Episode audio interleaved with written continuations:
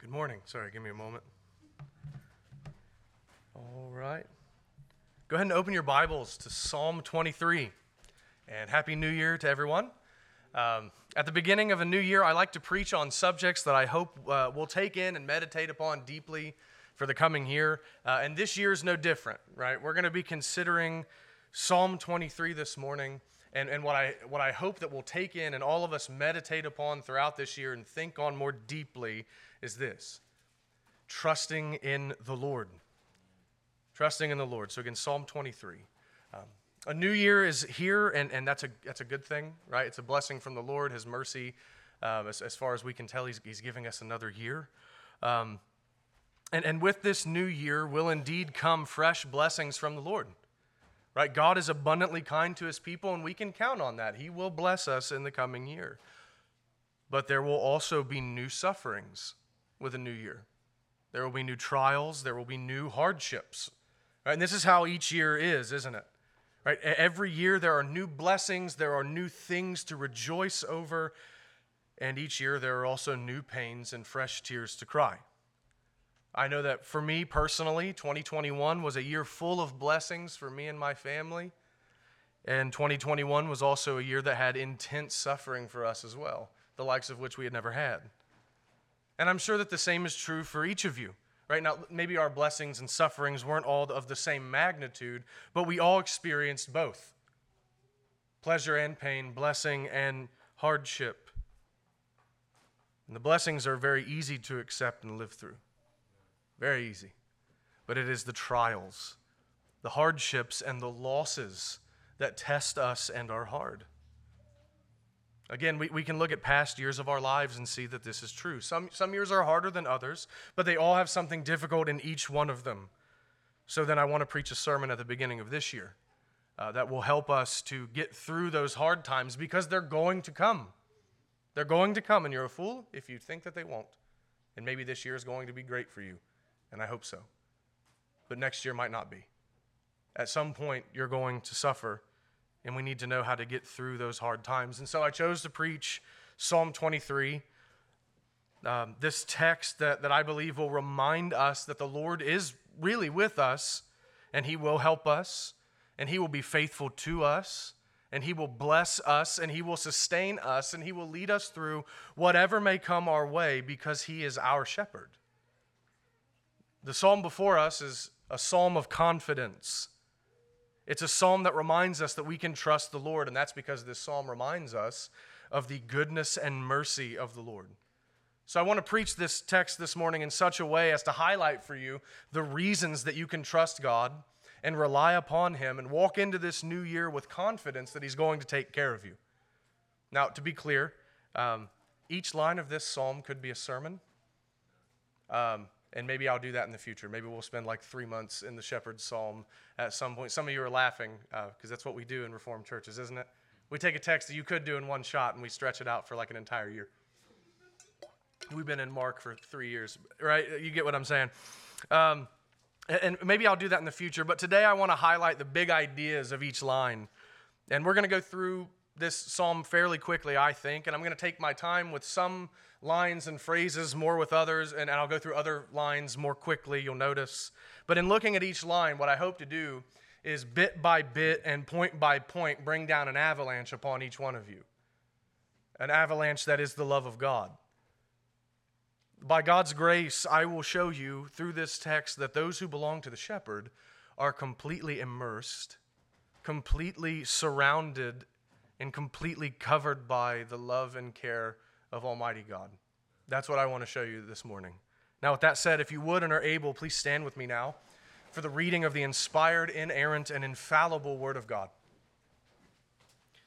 Psalm 23, a psalm of David. The Lord is my shepherd, I shall not want. He makes me lie down in green pastures, He leads me beside still waters, He restores my soul. He leads me in paths of righteousness for his name's sake.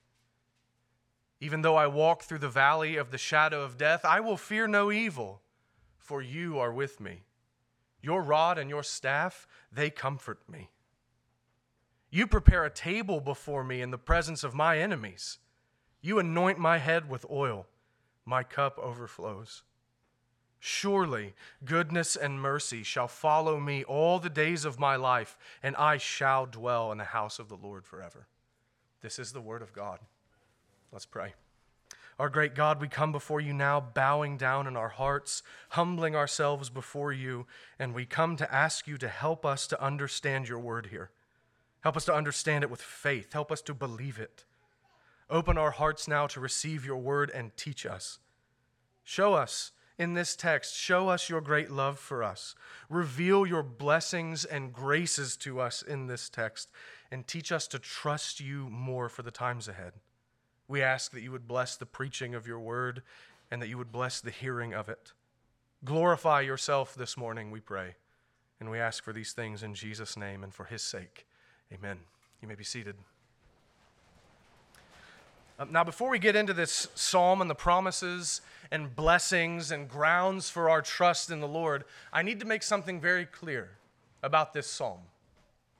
It's not for everybody. It's not. It, it just isn't.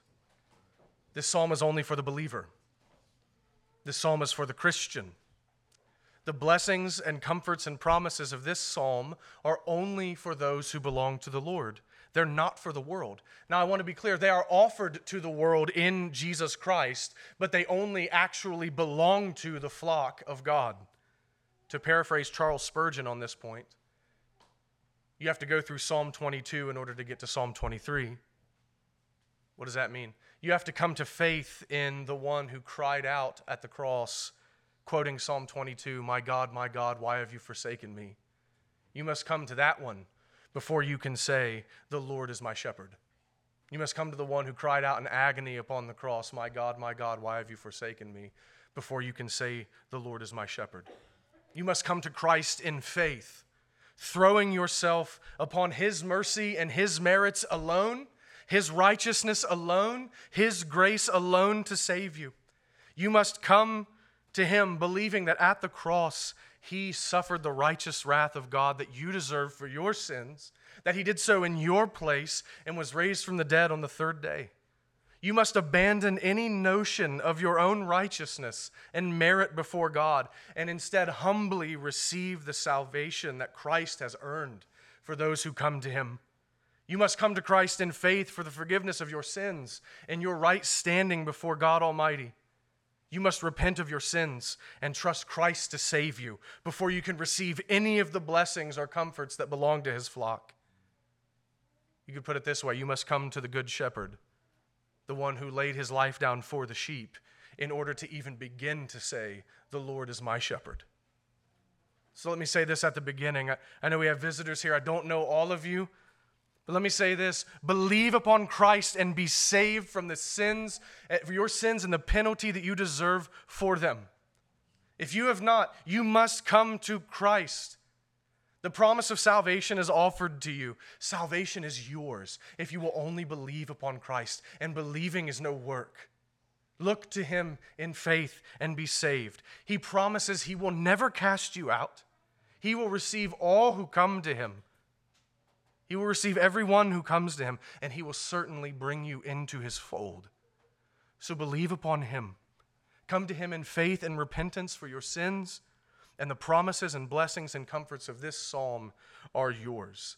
And if you're not a believer, what I hope to do is make you jealous in preaching this text so that you might see the blessings that belong to the people of God, that you might say, I want to know that shepherd.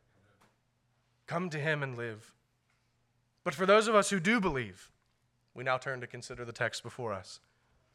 We turn to consider the blessings and comfort that we have as Christ's sheep, as God's sheep, as Yahweh's sheep, right? That's what the Lord is, all caps there. Yahweh's sheep, the triune God's sheep. As I said in the introduction, this psalm shows us that we can trust the Lord, that we can have confidence in Him. But how do we know that? Why is that so? I think this psalm shows us at least eight things that reveal the love of God for his people, and therefore it reveals eight reasons to trust him with everything that we have for our whole lives. And the first thing is that we are his. The opening of the psalm the Lord is my shepherd. This is intensely personal, is it not? We expect the Lord is the shepherd of his sheep, right? That, that sounds a bit more appropriate for the great, mighty, transcendent God, but the Lord is my shepherd. He's mine.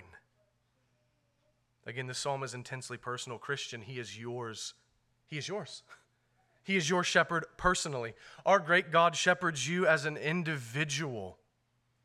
And this means that he owns you personally. Right? You, you belong to him. Consider this. He is your shepherd. The Lord is my shepherd. So, what does that make you? One of his sheep. And how did you become his sheep? How did you become one of his sheep?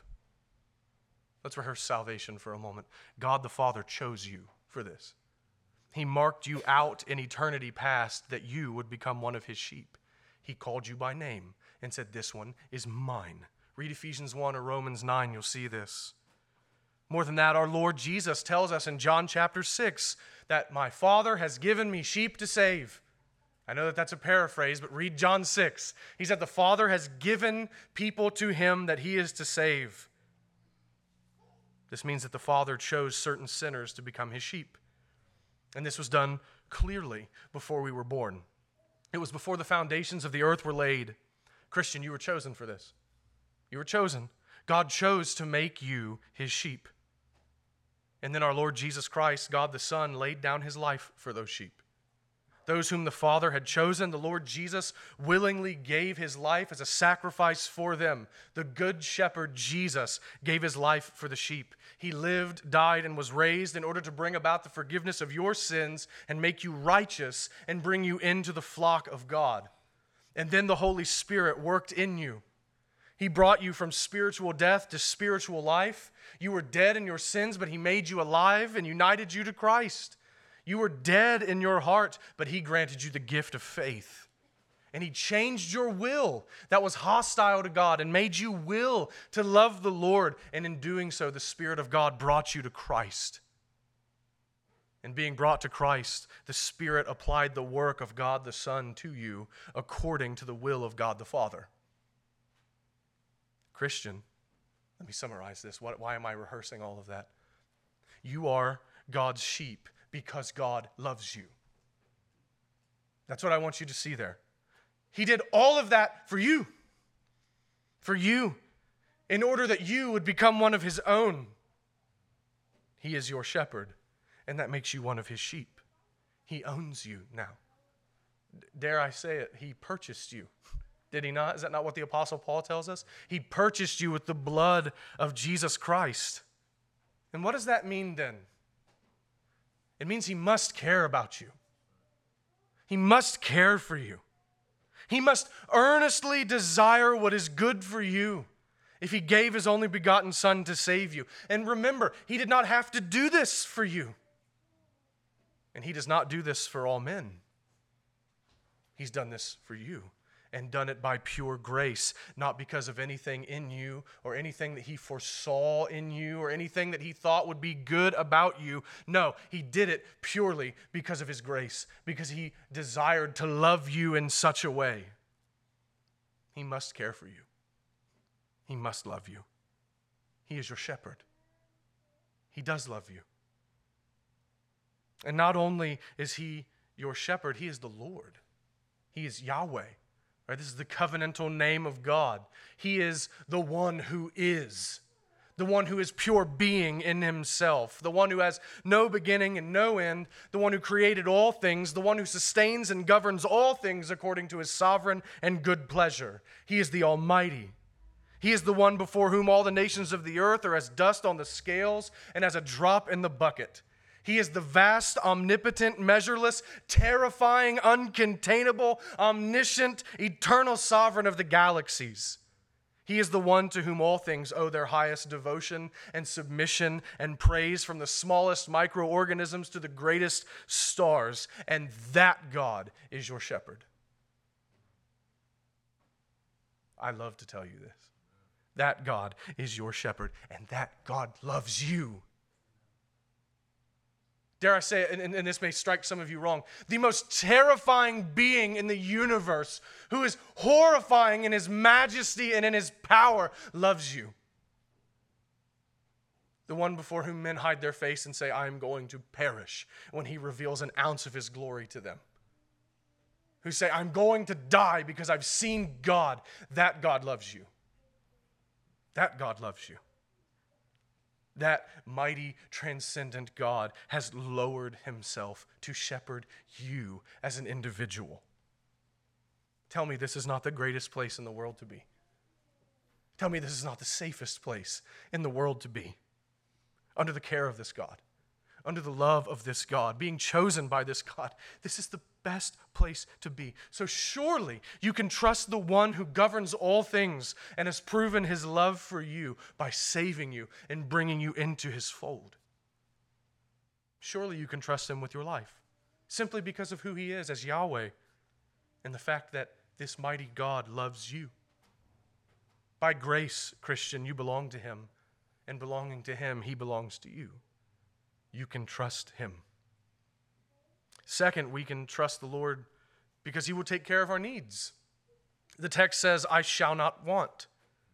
Now, that doesn't mean we will have no desires. That's not what want here means. It means I shall not lack. I shall not want for anything. Some translations say, The Lord is my shepherd. I have all that I need. That's a good translation.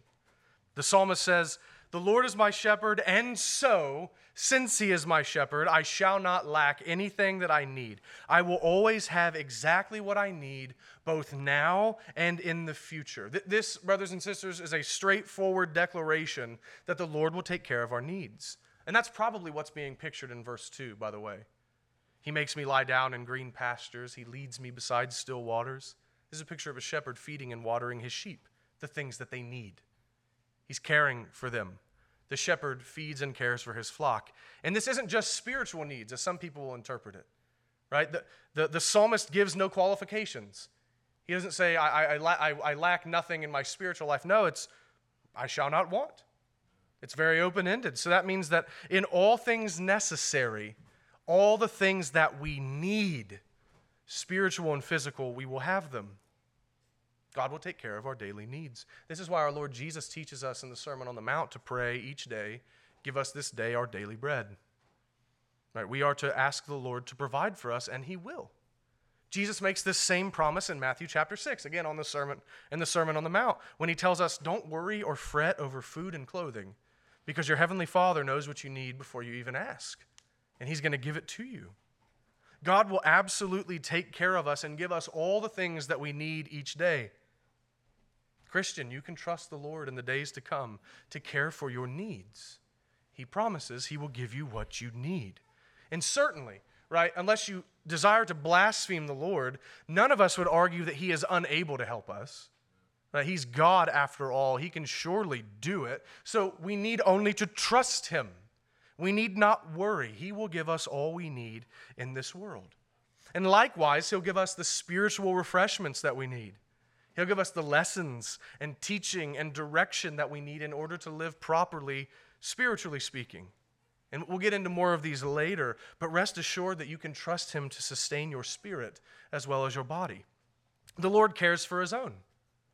He provides for us, and so we have no lack in any way. We have all that we need because we are under His care. Now, I know some of you may be thinking, because you're probably cynical like I am, but David, I don't always have all that I need.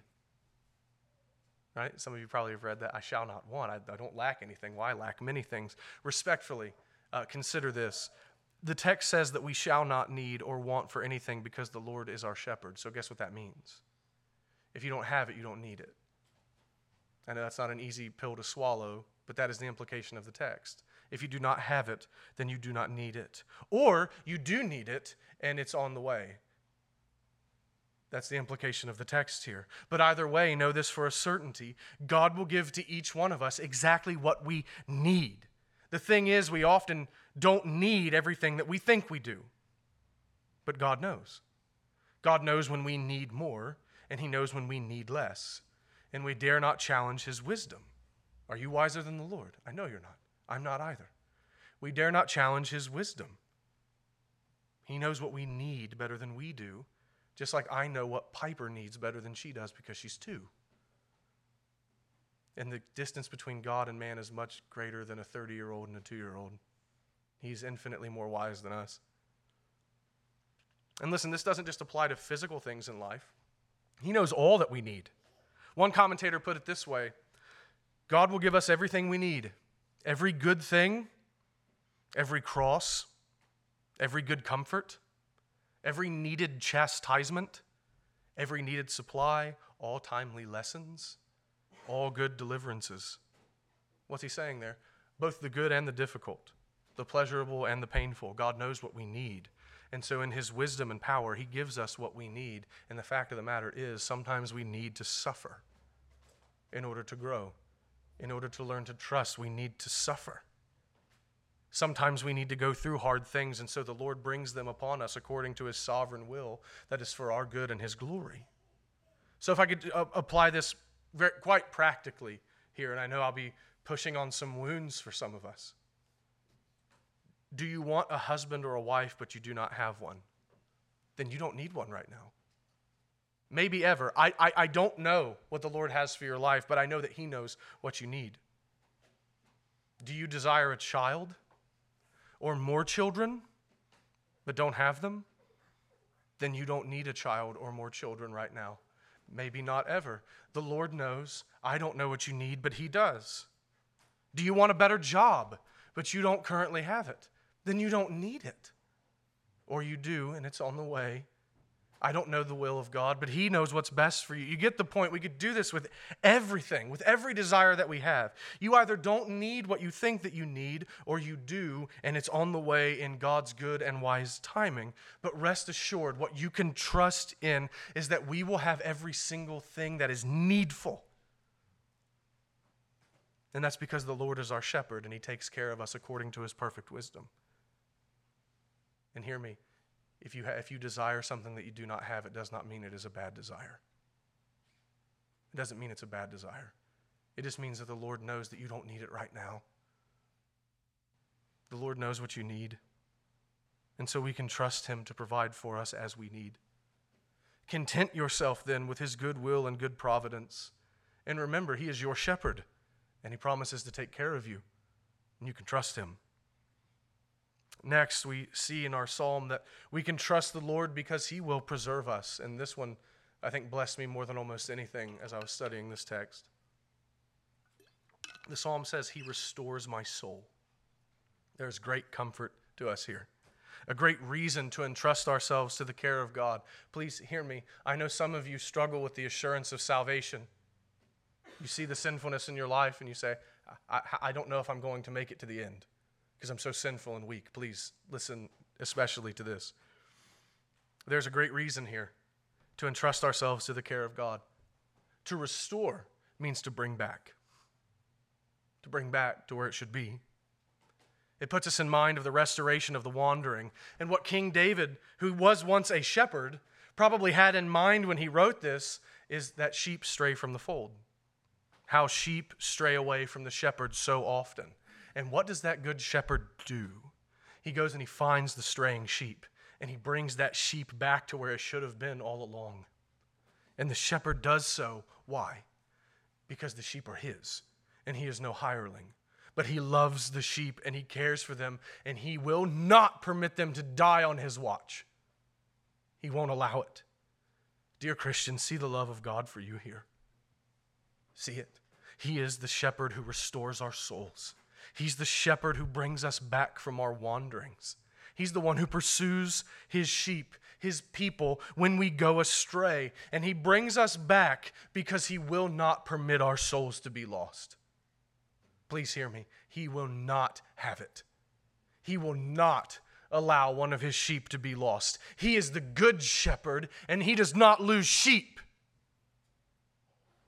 We stray do we not? We stray. It's not a nice thing to say, it's not a pretty thing. Sin is ugly, but indeed we sin. And listen, I'm not making excuses for your sin. Do not turn what I'm saying here in, into a license for you to do whatever you want and sin against the Lord. I'm just stating a fact. We all sin every day. And if you don't think that you sin every day, it's because you don't understand the law of God and you've become a Pharisee and you've made the law attainable. You sin every day. All of us do. Now, listen, some sin is more grievous than others. But we all sin every day, even Christians. We go astray in our hearts, in our thoughts, in our words, and in our deeds, and we walk away from the shepherd. Sometimes it's just a step away from the shepherd. Sometimes it is a mile away from the shepherd, but we all stray at various times and in various ways. But praise be to God, the text says, He restores my soul. He restores my soul and He brings us back. Haven't we all experienced this? The psalmist here is talking about the grace of repentance. And didn't David know it well? David, thou art the man. You killed Uriah. David knows the grace of repentance. God grants repentance to each one of us, and in doing so, he brings us back to himself.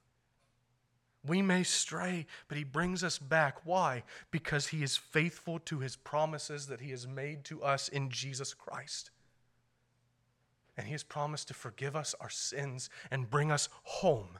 He promised to save us. He chose us. Christ bought us. He made us alive, and He will not permit us to be lost because He doesn't lose sheep. He brings us back into fellowship with Him time and time again. He will not allow us to stray forever. He will preserve us by His grace. This is a promise.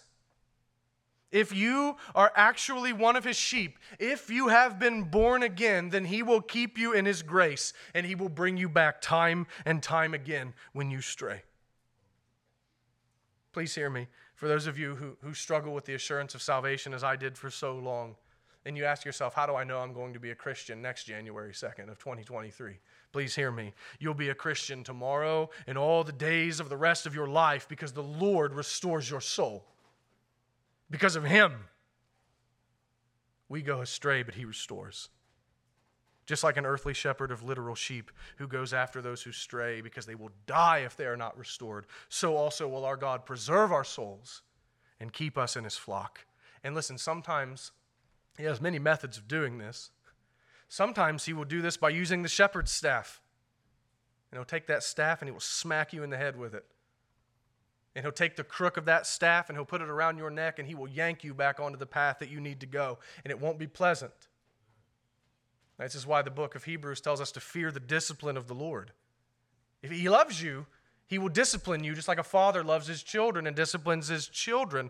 And he will discipline you and make you miserable until you repent.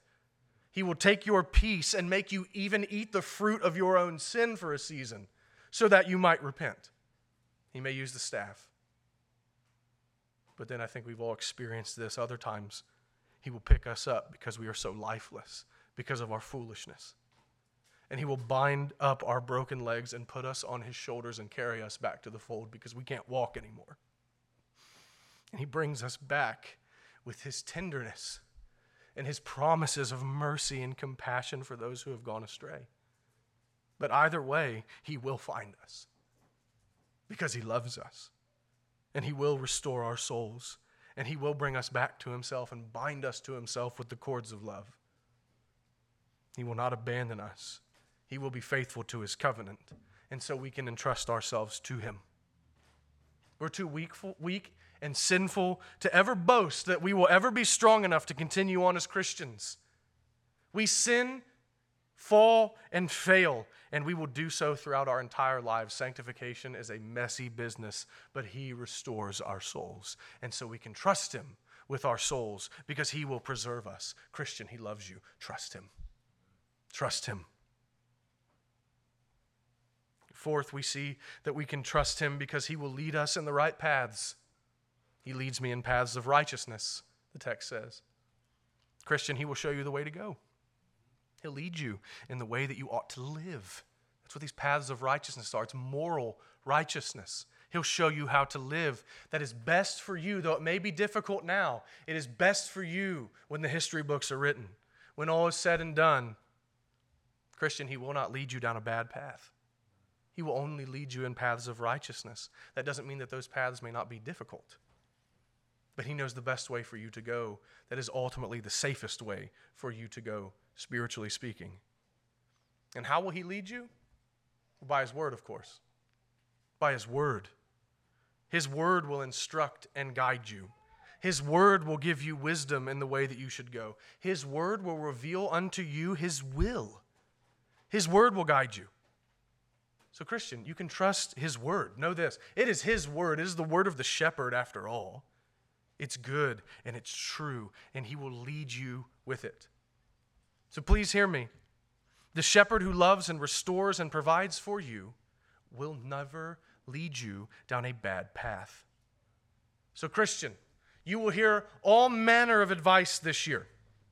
You will hear all kinds of worldly wisdom and most of it will flatly contradict the word, though Satan is so subtle that some of it will seem like maybe it doesn't. But most of the advice you're going to hear will flatly contradict the voice and leading of your shepherd.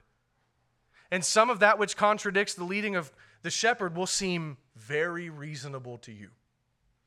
This seems like it's going to keep me out of trouble if I do what the world is telling me. This seems like it will make the, be the easiest path for me to go on if I listen to this and not the book but you must not listen. You must listen only to the voice of your shepherd. You must listen only to his word. You must be led only by his truth and walk only in his paths. And the fact that he gives his word to guide you and lead you is again a proof that he loves you, is it not? He hasn't left you in a world all alone to fend for yourself and figure out the right way to go. He loves you too much for that. He loves you too much for that. So trust Him. His word. Trust His word to show you the proper path because in it He gives His sheep divine wisdom. Trust Him in His word to show you what to avoid and where to go because He loves you and will never lead you astray. The book is proof.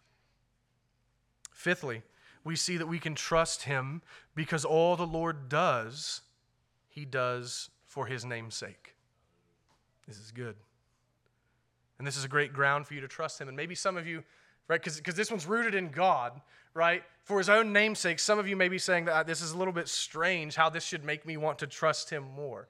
But this is actually the, the best news for us. This is good news for sinful sheep that the Lord does everything for the sake of his own name. Brothers and sisters, we are not worthy to be provided for or restored or led or anything else. We are manifestly unworthy of any good thing from God. Why? Because we're so sinful. And even as people who have been forgiven of our sins, we still stray so often. So then, if God ever promises to do anything that is ultimately for our sake, then we should be very afraid because we will never be good enough to get Him to do it. If He says, I'll do this for your sake, you just have to measure up for something, we'll never be able to do it will never get what he promises because we will always fall short and we will never ever rise to the level that we need to be at in order to attain his blessings. But if he acts for the sake of his own name, if he acts for the sake of his own glory, for his own worth, then we know that we are safe. Why? Because he's worthy. You're not, but he is. For why should his name be dragged through the mud because we're so bad? God will not allow to have his glory diminished. He will not allow his name to be looked down upon. And so we know that he will act and do all that he has promised because he is worthy of all glory and praise. Hear me. Because he because his name is worthy of praise, we will be provided for. Because his name is worthy of praise, we will be restored. Because his name is worthy of praise, we will be led. Because his name is worthy of praise, we will never be abandoned. God will not allow his reputation as a shepherd to be tarnished. He will not allow it. And so we are safe. Because the Lord acts for the sake of his own name, we know that we are safe in his loving care. Christian, you can trust the God who has promised to take care of you for his own glory. because if we know anything, God is jealous for his glory and he will receive it. And because he is glorified in his faithfulness, you will never be abandoned. Trust him. Trust him. Sixth, we can trust the Lord because he will walk with us through the darkness. Will walk with us through the darkness. Verse 4 Even though I walk through the valley of the shadow of death, I will fear no evil, for you are with me. Your rod and your staff, they comfort me. Notice here that this psalm, even with all of its beautiful language and promises of blessing and promises of help, it does not tell us that life is going to be all sunshine. It doesn't. I thank God for verses like verse 4 in the middle of such a bright, beautiful psalm. Because the Bible, God doesn't lie to us, does He? He says, No, no, no, I am your shepherd, and you're going to walk through the valley of the shadow of death too. He's honest with us here. We will still have darkness that we must go through. There will still be intense suffering like that of death at times throughout our lives. Hear me, there will be sickness, there will be miscarriages, there will be fighting, there will be depression, there will be loneliness, there will be turmoil within families, there will be tears, and there will be death. And we will, each one of us, have to walk through this valley. And ultimately, each one of us will walk through the valley of death itself and not just the shadow of death. But what is our comfort? The psalmist writes, I will fear no evil. Why? For you are with me. For you are with me. God is with us even in the valley, He is with us. Even in the pain, He is with us. Our Lord Jesus Christ has walked this valley in His human nature, and so He knows best how to minister to us there. He knows loss, He knows suffering, He knows loneliness. He knows these things. And so he is able to sympathize with us as our great high priest, and so he will carry us through it. He will stand before the throne of God and intercede for us. Jesus will pray for you, is what that means. He will bear our burdens with us. He will console us with his precious promises. He will remind us of his love. Our God and Savior will walk with us and help us. He doesn't leave us alone in the dark, but rather He stands behind us as our faithful shepherd to lead and guide us through even the worst of times, even picking us up and carrying us when we can no longer walk. And notice that our comfort in the valley is that the shepherd is with us and he carries a rod and a staff. He carries a rod to fight off our enemies.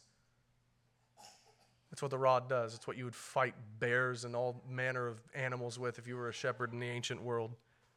He will fight for us to preserve our lives, to preserve us against the malice of Satan and the world that seek to destroy our souls. He will fight for us in the valley. He will fight for us. He will fight off the wolves. He will beat them with the rod of his fury, for he loves his sheep. He will protect us and he carries a staff to pull us out of the ditch and continue to guide us whenever we can't see anymore. It's too dark for sheep to see, but the shepherd will guide us with his staff. When our sight is all darkness, the shepherd will preserve us and keep us walking through. Even in the valley, he is still there. Christian, please know that. You must know that when you suffer. You must know that you have not been abandoned. Christ will not abandon you to sin, Satan, the world, and death. All may be darkness around you, but he is there still. He will never leave you nor forsake you, but he will walk with you through it. So, in the darkness of life, say to yourself, My shepherd has led me to this very place. He has led me into the valley carrying a rod and a staff, and I am safe with him. And so, you need not fear. You need only to trust him because he is your shepherd and he loves you. And now we come to verse 5, our seventh point. And here at, at this verse, the imagery of the psalm changes. It's no longer that of a shepherd and sheep in the land. Now it changes to that of a feast and friends. Verse 5 You prepare a table before me in the presence of my enemies. You anoint my head with oil, my cup overflows. This is a picture of God as the host of a great party. He's prepared a table. It's a big party, and his people, his sheep, are the guests. A feast is spread before us. God is rejoicing over us as you would at a celebratory meal. This is a meal between friends. And we are anointed by him in this verse. This is a fragrant, sweet smelling perfume that they would use in the ancient world. It's an oil with which you would cover an honored guest who has come into your house. The text is telling us that we are guests of the Lord that he delights in, and we have been invited to come and share a meal with him. And the verse says, Our cup is overflowing. What does that mean? No expenses. No expenses have, have, have been uh, uh, uh cut. He's not cut corners.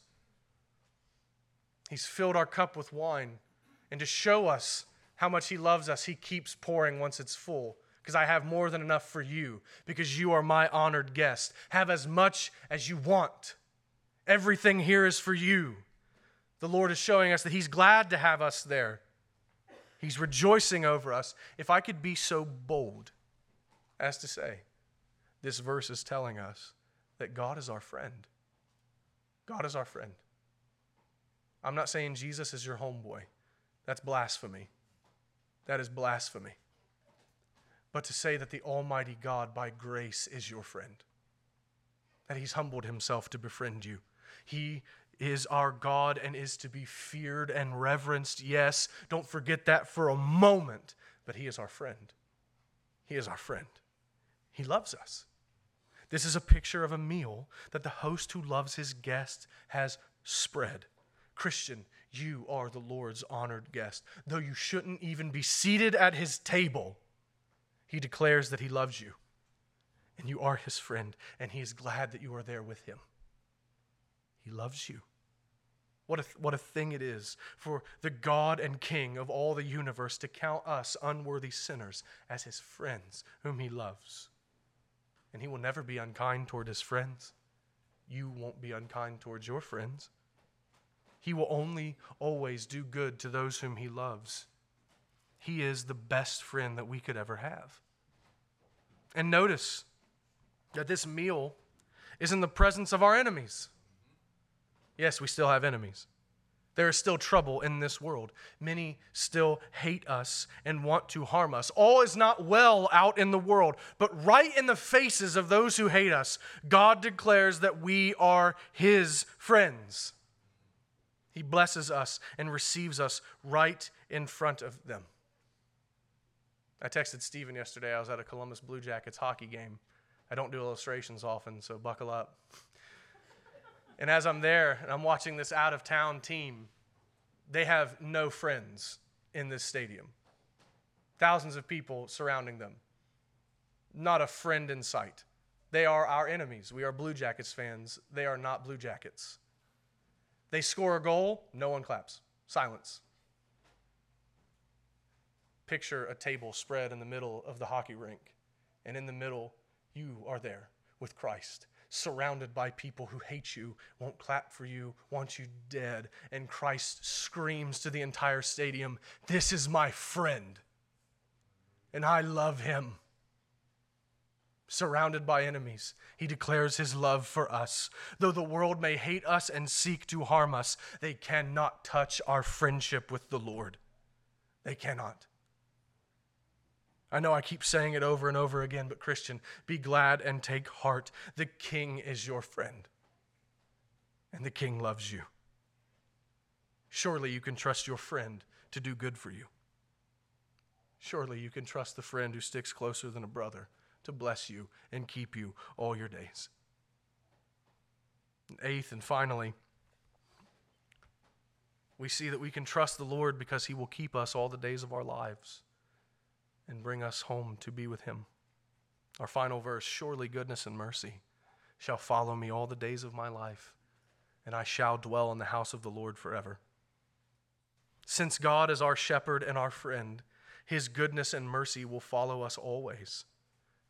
The, the, the, word here means that his goodness and mercy, his covenant faithfulness, his covenant love, his kindness won't just follow us. The word there is stronger. It will pursue us.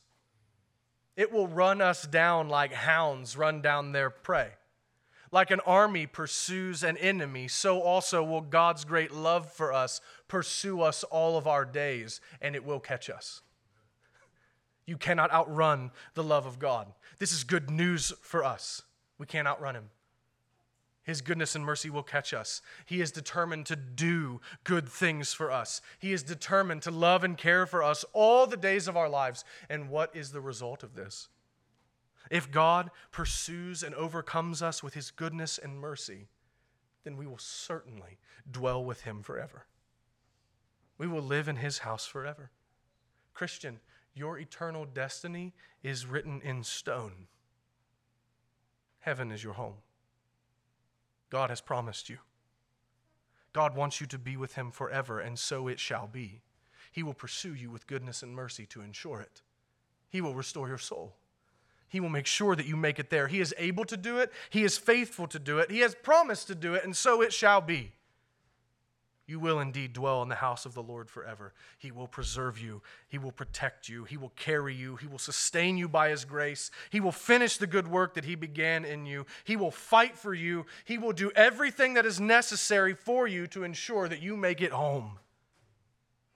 He wants you to be with Him in grace upon grace, God desires that you would be in his house forever. And because he loves you, you will spend eternity with him, being blessed by him in his glorious presence for days without end. It is a certainty. So surely you can trust the God who, by pure grace, wants to be with you forever. Surely you can trust the God who will, by his power, do the greatest good to you in the end. I mean, honestly, if he promises you heaven, the greatest blessing, will he deny you any other grace that you need? Certainly not. That would be inconsistent. That would be a lack of love, but he loves you. And so you can trust him. As I come to a close, brothers and sisters, I don't know how else to say it to you, so I'll say it again.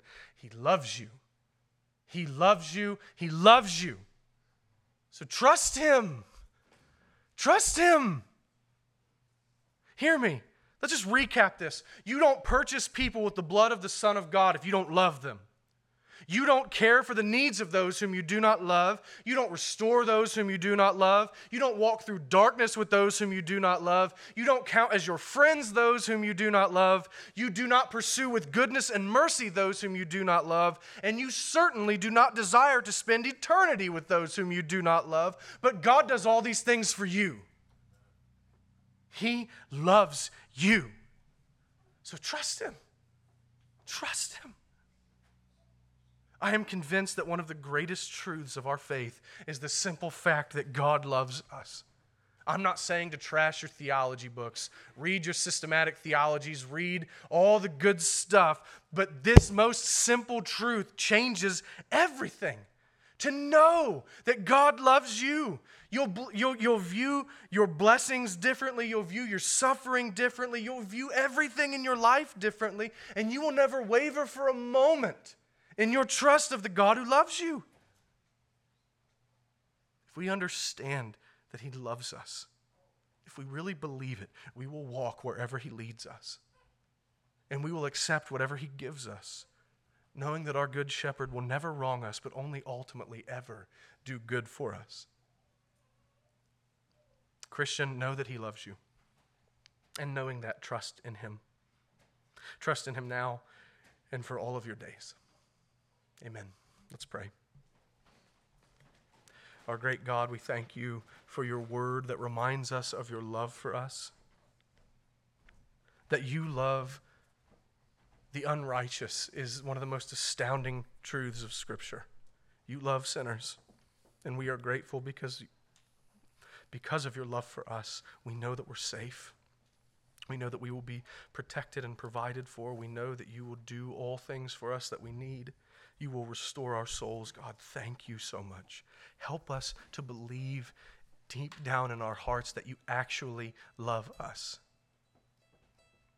And grant to us, with a side of that, that we would trust you more. Have mercy on us for Christ's sake, we pray. Amen.